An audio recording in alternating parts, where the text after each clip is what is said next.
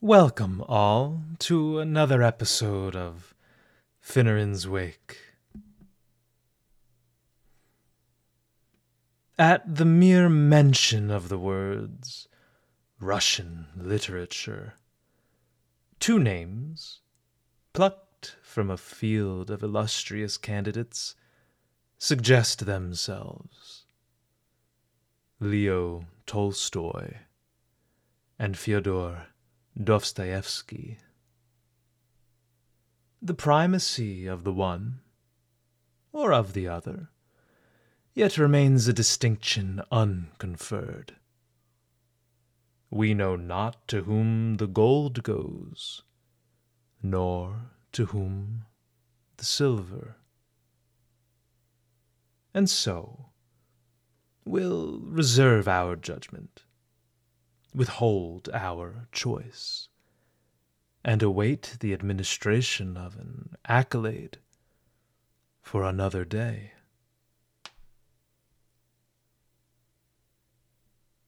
For now, though, we speak of Dostoevsky.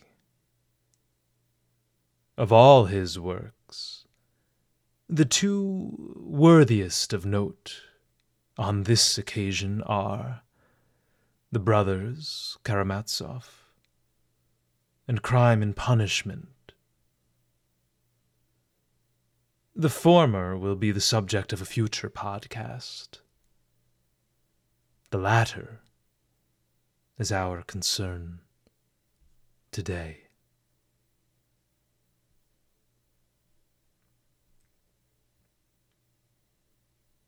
One name to know less famous, perhaps, than that of the iniquitous protagonist, Raskolnikov, is Pierre Francois Lacenaire. An historical, as opposed to a merely fictional character. Lacenaire was the man on whom Dostoevsky's young murderer was based. Born of bourgeois parentage in the eastern part of France, Lacenaire had poetic aspirations. Dreams, in fact, of artistic greatness and literary renown of which, to the very end of his life, he never fully let go. By all accounts, throughout his brief time on earth. He suffered neither the sting of poverty nor the shame of want. His educational attainment was high, and his inheritance commensurately lofty. Every obstacle by which his progress through society might have been slowed was removed from his path. In a word, success and status awaited him, if only he could avoid falling off the road.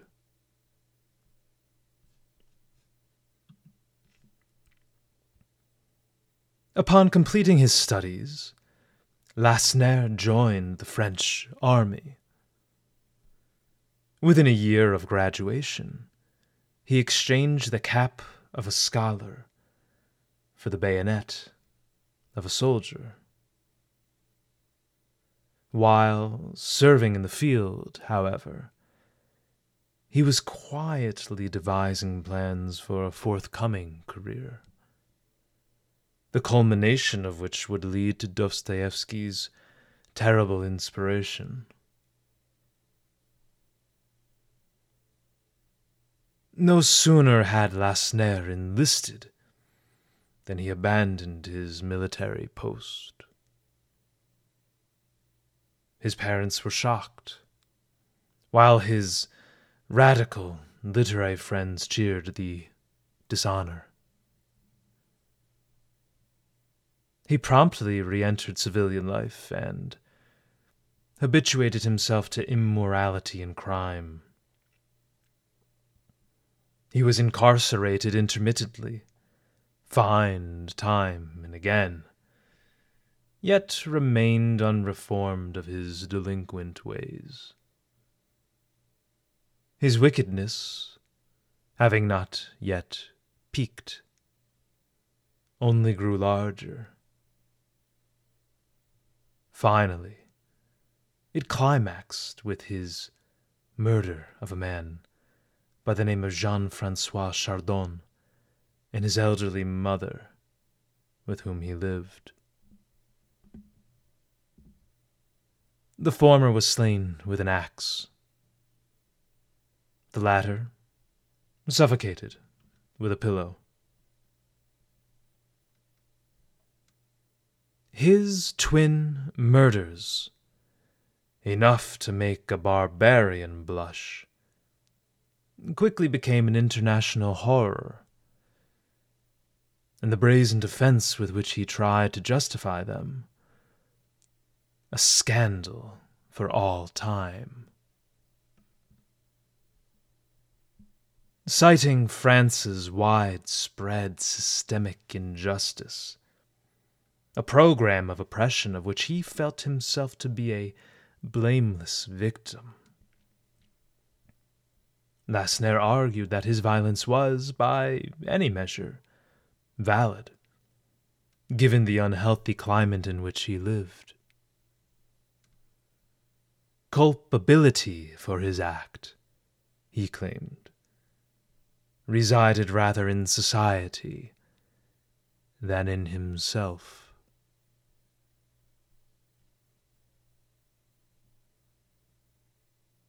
His trial became a thing of public theatre, and his jail cell a veritable salon. In it, he played host to the gilded names of France's literary elite from whom he amassed a personal library of some substance. At long last, having succeeded in captivating the attention of not only France but the entire Western world, he was sentenced to death, brought to the guillotine, and killed at the tempestuous age of thirty two. Dostoevsky, like Balzac, Hugo, and the rest of the French literati, was engrossed by the story. Each, of course, was disturbed by it, but in different ways. Dostoevsky, most astute of the three understood it not merely as the macabre misbehavior of one individual wretch at one point in time and in one sordid city, but as a general feeling of lawlessness by which European society, writ large, had become lately tainted.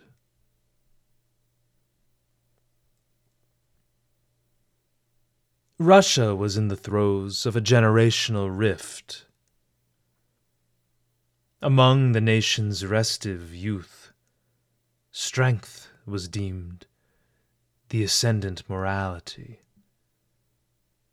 In accordance to the preaching of Thrasymachus and Nietzsche, while nihilism was the philosophy de rigueur. Christianity, so long the ballast by which the country was steadied, began to shed its formidable weight. It no longer convinced a continent drifting ever further into the murky depths of materialism, positivism, and science. This phenomenon is best voiced in Ivan Turgenev's masterpiece, Fathers and Sons a tale upon which I expound in an earlier episode. Dostoevsky, though only recently returned from his Siberian exile, wasn't insensitive to this changing tide. With no small amount of anguish, and with the numbing chill of trepidation at his feet, he felt its waves make contact with his skin. Having been thus bathed, he might have done one of two things retreated from the shoreline, along which these daunting eddies roiled, or dive deeper into the abyss. Undeterred by the depths before which he stood, imbued by a faith in Christ about which he was never more certain, he chose the latter. Crime and punishment was the result. Aided by the morbid example left by Lacenaire, and adorned by the rubies of his own dazzling genius, it was a devastating response to Nietzsche's doctrine of power. He anticipated and, with dramatic eclat, buried the myopic German's sinister idea. He depicted a man, Raskolnikov, unmoored of morality and brimming with power. He fancied himself a reborn Borgia or a nascent Napoleon a conqueror unencumbered by that same moral law to which, regardless of one's claim to papal paternity or his ownership of Europe, everyone is equally subjected. Everyone. Raskolnikov not excluded. Christian morality, he sooner learns, is unlikely to brook circumvention, and the will to power is an impossible creed by which to live. The following is an excerpt from the great account of a killer's psychology and an atheist's sin, crime and punishment. I do hope that you enjoy. Guess, he said, with his former twisted and powerless smile. It was as if a shudder ran through her whole body. But you. I. Why do you frighten me so, she said, smiling like a child. I must be a great friend of his, since I know, Raskolnikov went on, still looking relentlessly in her face, as if he were no longer able to take his eyes away. This Lizaveta he didn't want to kill her. He killed her accidentally.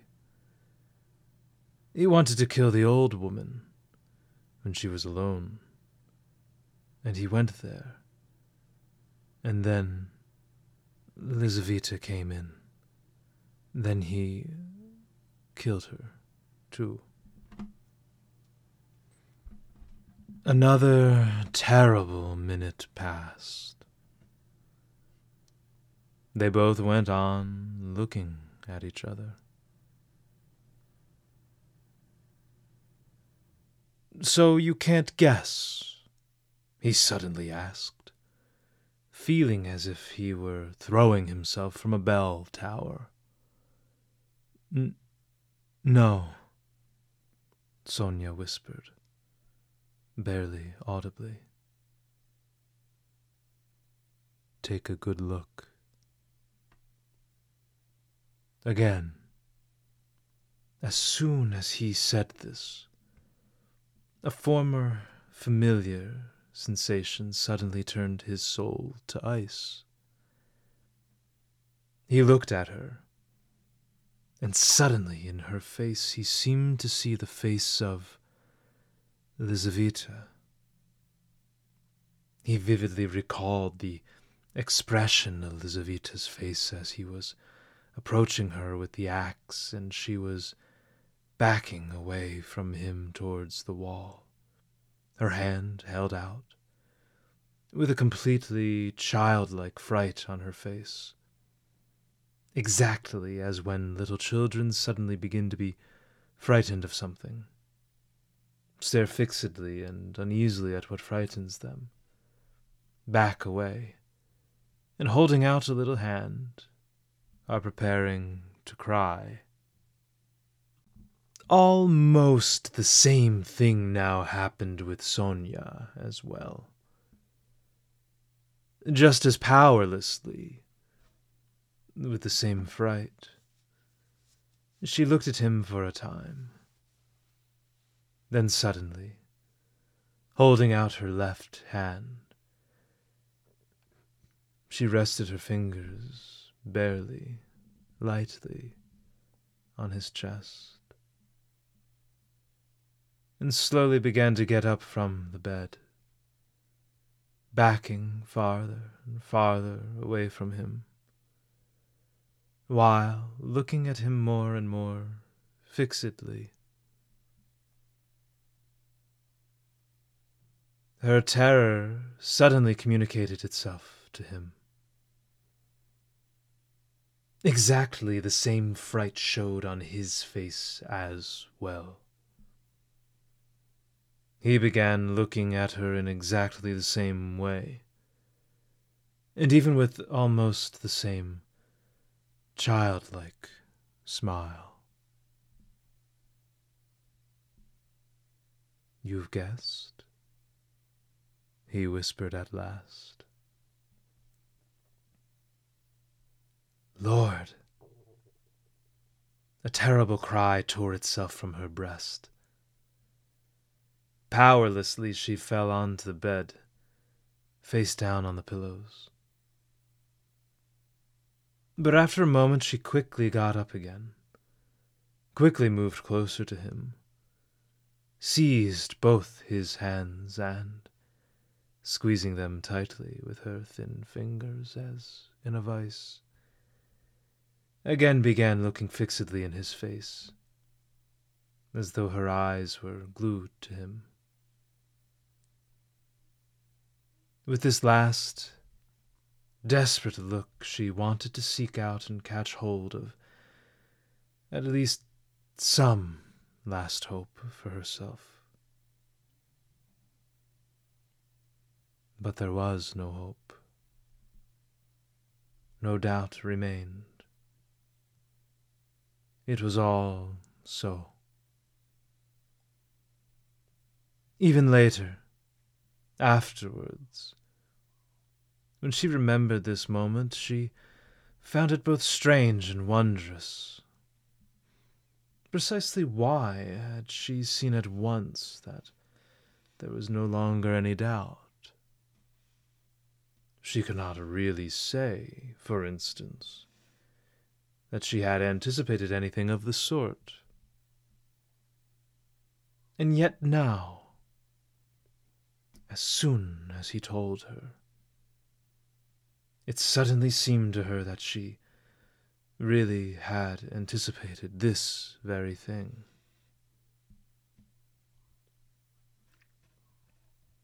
Come, Sonia, enough. Don't torment me he begged with suffering. This was not the way. This was not at all the way he had intended to reveal it to her. But thus it came out.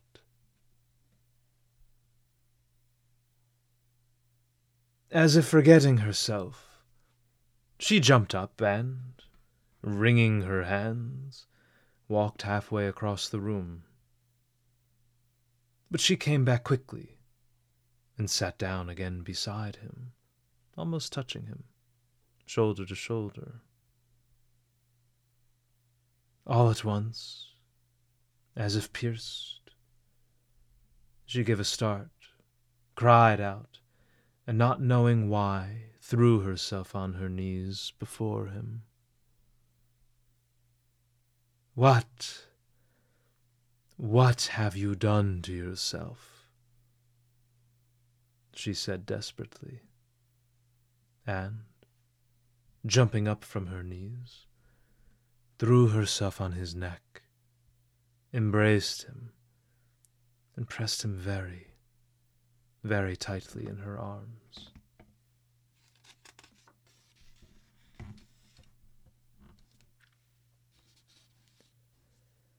Raskolnikov recoiled and looked at her with a sad smile. You're so strange, Sonia. You embrace me and kiss me when I've just told you about that. You're forgetting yourself. No one, no one in the world is unhappier than you are now, she exclaimed as if in a frenzy, not hearing his remark, and suddenly burst into sobs, as if in hysterics. A feeling long unfamiliar to him flooded his soul and softened it all at once. He did not resist. Two tears rolled from his eyes and hung on his lashes. So, you won't leave me, Sonia? he said, looking at her almost with hope. No, no, never. Not anywhere, Sonia cried out. I'll follow you. I'll go wherever you go. Oh Lord, Ah, wretched me. Why? Why didn't I know you before? Why didn't you come before? Oh, Lord. Well, so I've come. Now you've come. Oh, what's to be done now? Together, together, she kept repeating as if oblivious, and again she embraced him. I'll go to hard labor with you. He suddenly seemed to flinch. The former hateful and almost arrogant smile forced itself to his lips. But maybe I don't want to go to hard labor, Sonia, he said. Sonia glanced at him quickly.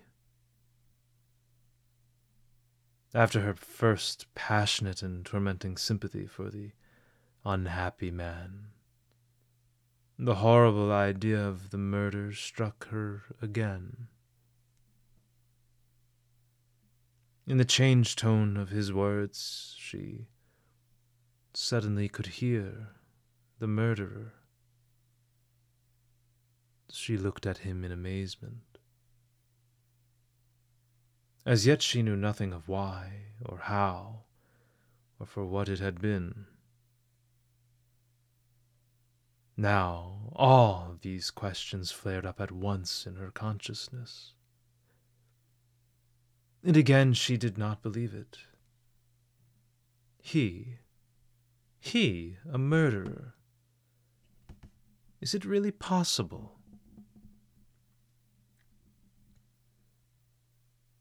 What is this? Where am I?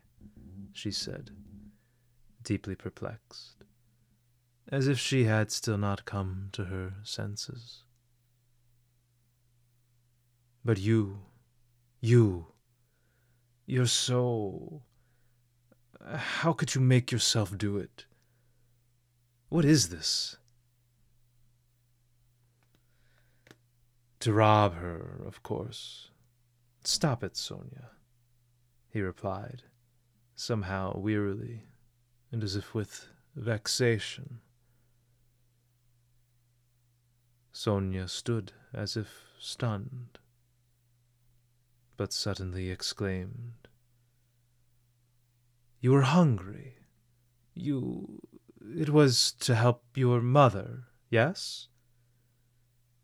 No, Sonia, no, he murmured, turning away and hanging his head. "Mm, I wasn't so hungry. I did want to help my mother, but that's not quite right either. Don't torment me, Sonia. Sonia clasped her hands. But can it be? Can it be that it's all actually true? Lord, what sort of truth is this? Who can believe it? And how is it? How is it that you could give away your last penny and yet kill in order to rob? Ah, she suddenly cried out. That money you gave to Katerina Ivanovna, that money, Lord, was that the same money? No, Sonia, he interrupted hastily. Don't worry. It wasn't the same money. That was money my mother sent to me through a merchant. It came when I was sick and I gave it away the same day Razumikin saw. It was he who received it for me. It was my money, my own, really, mine. Sonia listened to him in perplexity, and tried as hard as she could to understand something. And that money? though I don't even know if there was any money, he added softly, and as if pensively. I took a purse from around her neck. Then, a suede purse, a fat one, stuffed full, but I didn't look inside. I must not have had time. In the things, there were just some cuff links and little chains. I buried all the things along with the purse under a stone in some unknown courtyard. The very next morning, it's all still there. Sonia was listening as hard as she could. Well, then, why? How can you say it was for the sake of robbery if you didn't take anything? she said quickly, grasping at a straw. I don't know. I haven't decided yet whether to take the money or not. He spoke pensively.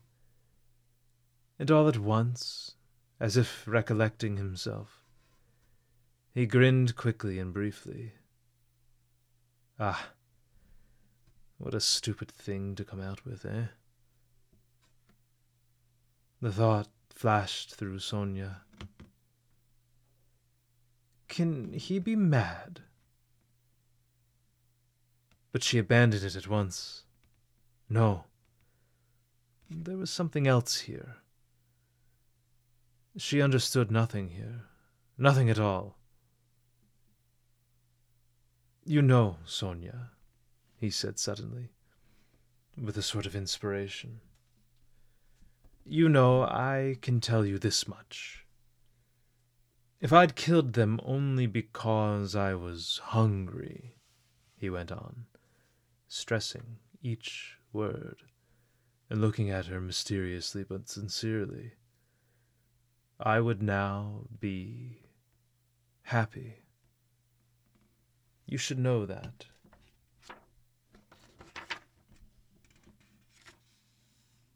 And what is it to you? What is it to you? he cried out, after a moment, even with some sort of despair. What is it to you if I've now confessed that I did a bad thing? This stupid triumph over me. What is it to you? Ah, Sonia, what is it for this that I came to you today? Sonia again wanted to say something, but kept silent. That is why I called you to go with me yesterday. Because you are the only one I have left. Called me where? Sonia asked timidly. Not to steal, not to kill, don't worry, not for that, he grinned caustically. We're different, and you know, Sonia. It's only now, only now that I understand where I was calling you yesterday. And yesterday, when I was calling you, I didn't know where myself. I called you for one thing, I came to you for one thing that you not leave me. You won't leave me, Sonia. She pressed his hand. And why? Why did I tell her? Why did I reveal it to her? he exclaimed in despair after a moment, looking at her with infinite pain. Now you're waiting for explanations from me, Sonia. You're sitting and waiting, I can see that. And what am I going to tell you? because you won't understand any of it. You'll only wear yourself out with suffering because of me. So, now you're crying and embracing me again. So why are you embracing me? Because I couldn't endure it myself, and have come to shift the burden on to another. You suffer, too. It'll be so much the easier for me. Can you really love such a scoundrel? But aren't you suffering as well? cried Sonia. The same feeling flooded his soul again and softened it again for a moment.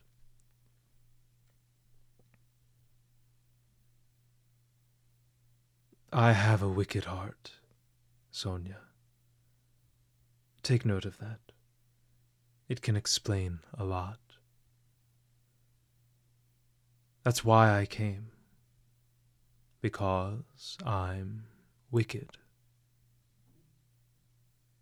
There are those who wouldn't have come. But I'm a coward and a scoundrel.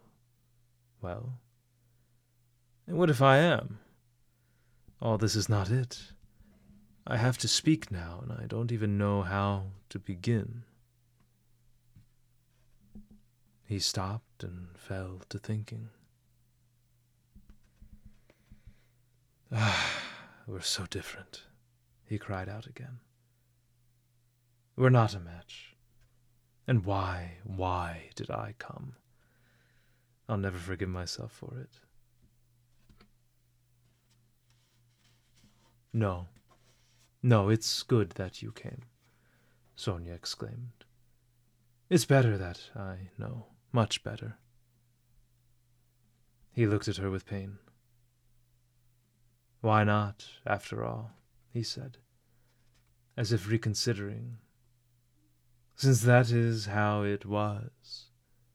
You see, I wanted to become a Napoleon.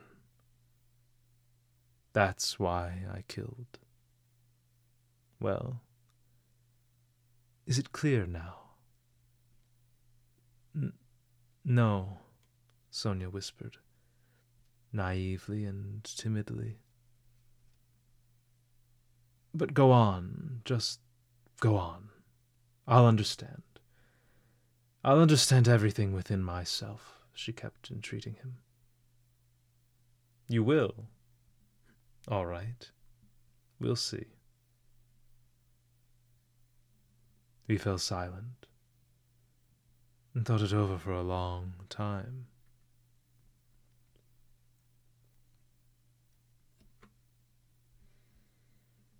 The thing is that I once asked myself this question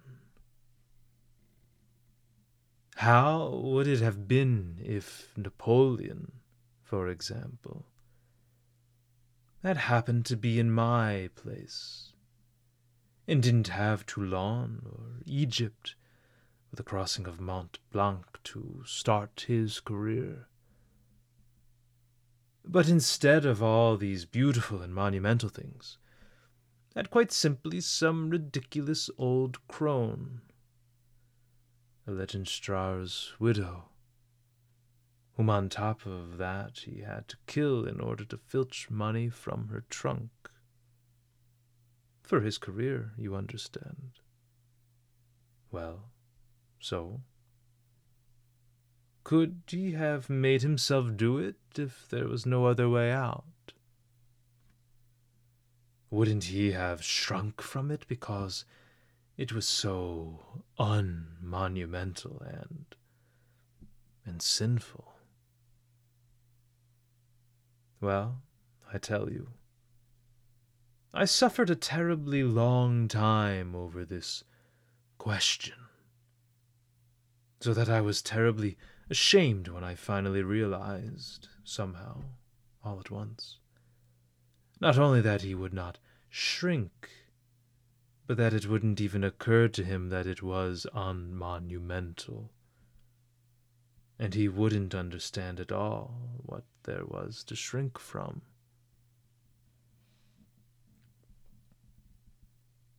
And if there was indeed no other path for him, Eat up and throttle her before she could make a peep, without a moment's thoughtfulness. So I, too, came out of my thoughtfulness. I throttled her, following the example of my authority. And that's exactly how it was. You think it's funny? Yes, Sonia. The funniest thing is that maybe that's precisely how it was. Sonia did not think it was funny at all. You'd better tell me straight out, without examples, she asked, still more timidly and barely audibly. He turned to her, looked at her sadly, and took her hands. You're right again, Sonia. It's all nonsense, almost sheer babble.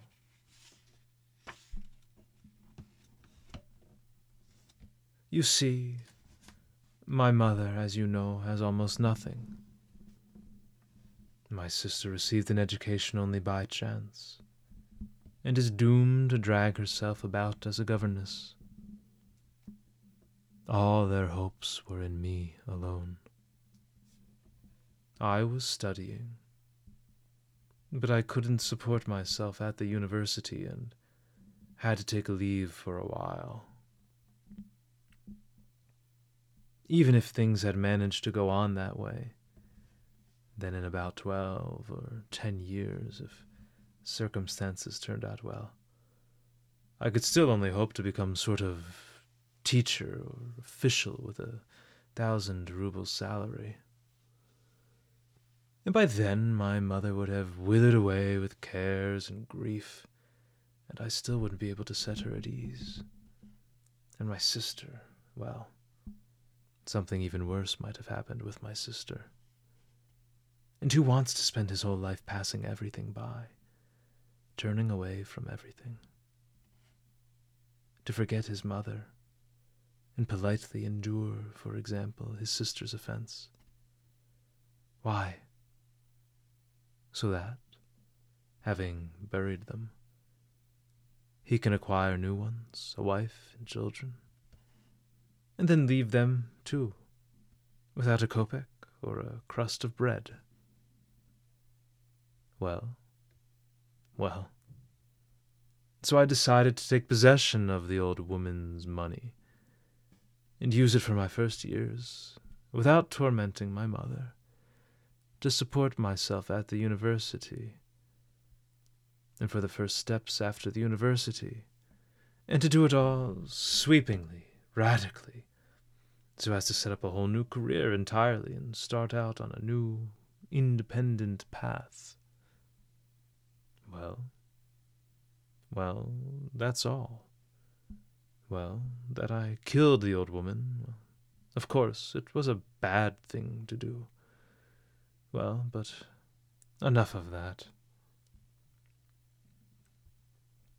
In some sort of powerlessness, he dragged himself to the end of his story and hung his head. Oh, that's not it. Not it, Sonia exclaimed in anguish. How can it be so? No, that's not it. Not it. You can see for yourself that's not it, yet it's the truth. I told it sincerely. What kind of truth is it? Oh Lord. I only killed a louse, Sonia. A useless, nasty, pernicious louse. A human being. A louse. Not a louse, I know it myself, he replied looking at her strangely. Anyway, I'm lying, Sonia, he added. I've been lying for a long time. All that is not it.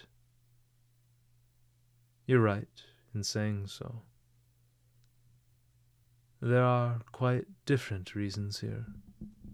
Quite, quite different.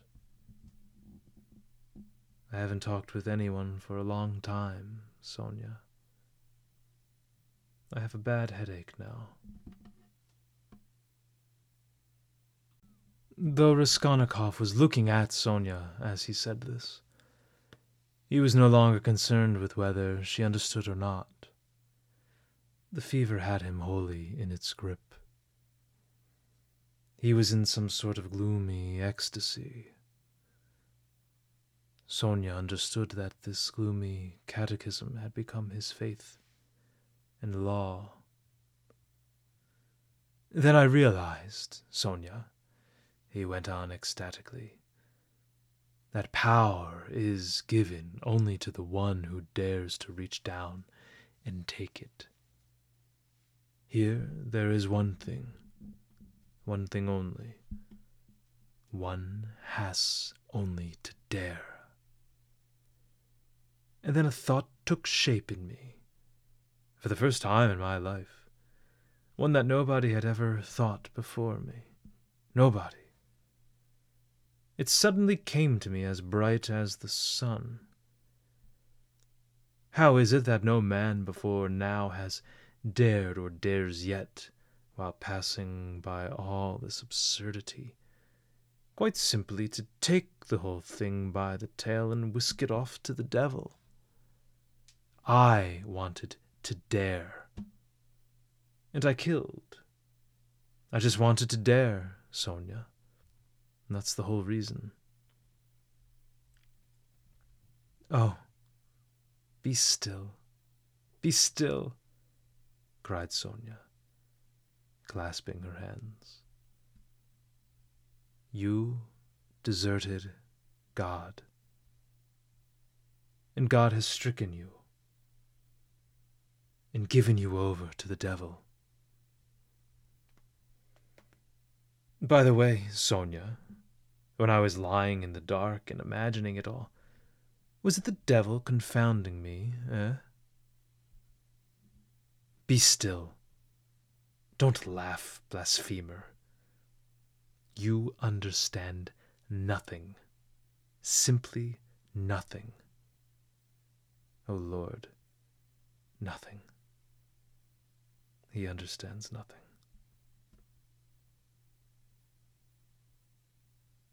Be still, Sonia.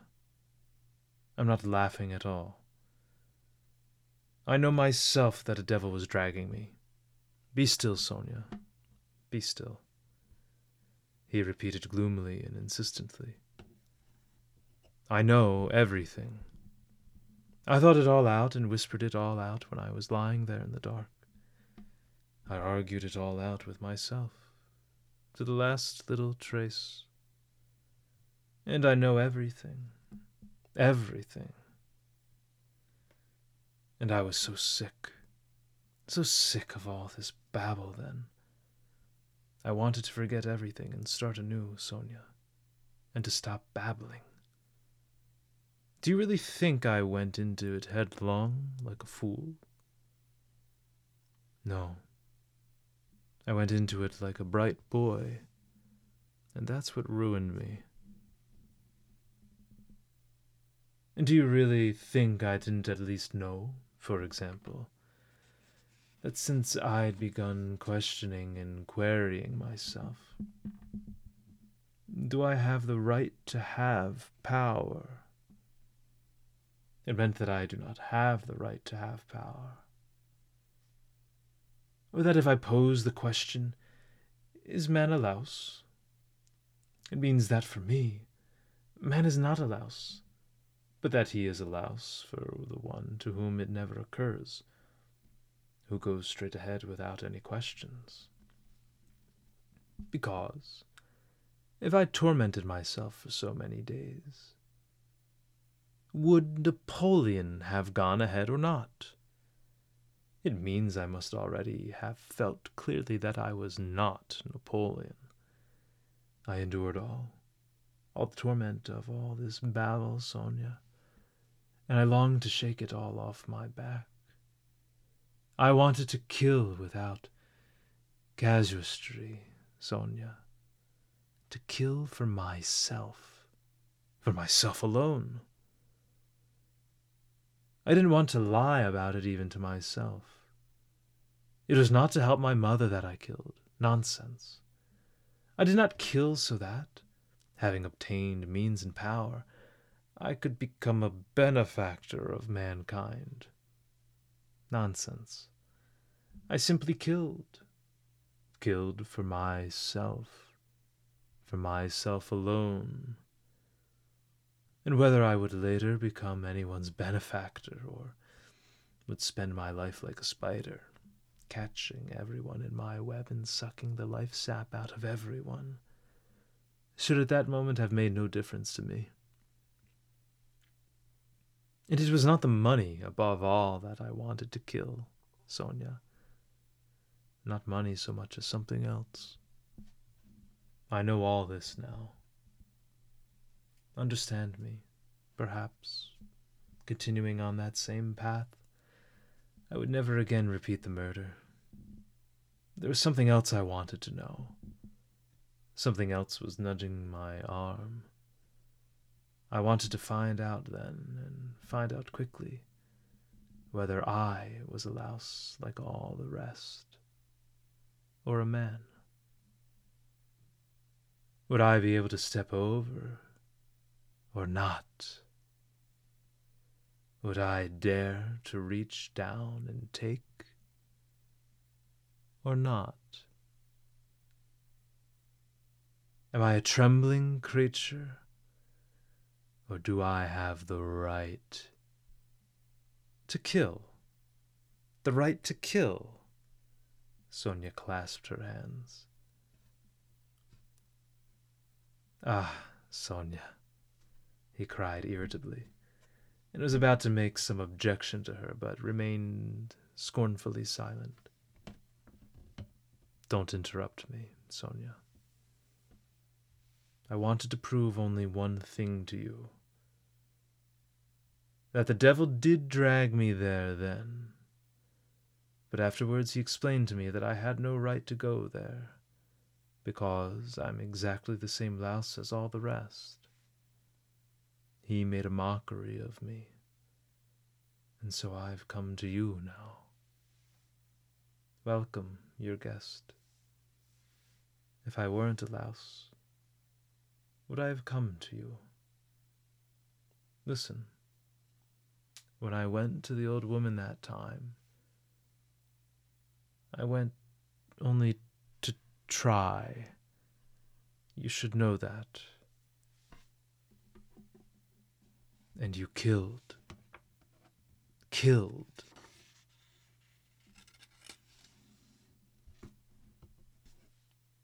But how did I kill?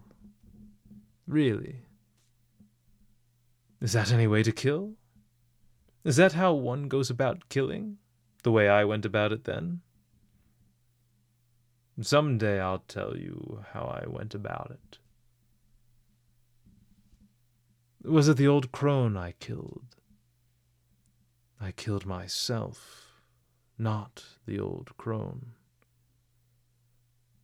whooped myself right then and there, forever. It was the devil killed the old crone, not me. Enough, enough, Sonia, enough. Let me be, he suddenly cried out in convulsive anguish. Let me be.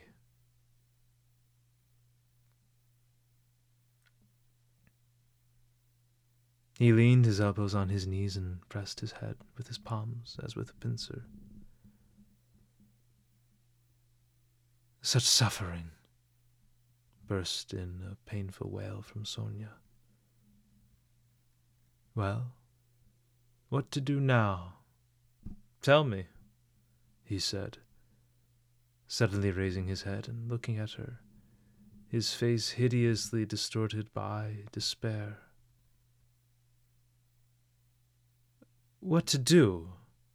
she exclaimed, suddenly jumping up from her place, and her eyes, still full of tears, suddenly flashed. Stand up! She seized him by the shoulder. He rose, looking at her almost in amazement. Go now, this minute. Stand in the crossroads. Bow down and first kiss the earth you've defiled. Then bow to the whole world, on all four sides, and say aloud to everyone, I have killed. Then God will send you life again. Will you go? Will you go? She kept asking him all trembling as if in a fit, seizing both his hands, squeezing them tightly in her own, and looking at him with fiery eyes. He was amazed and even struck by her sudden ecstasy. So it's hard labor, is it, Sonia? I must go and denounce myself? he asked gloomily. Accept suffering and redeem yourself by it. That's what you must do.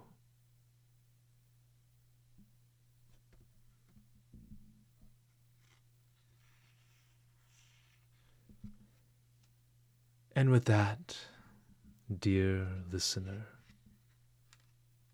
I bid thee farewell.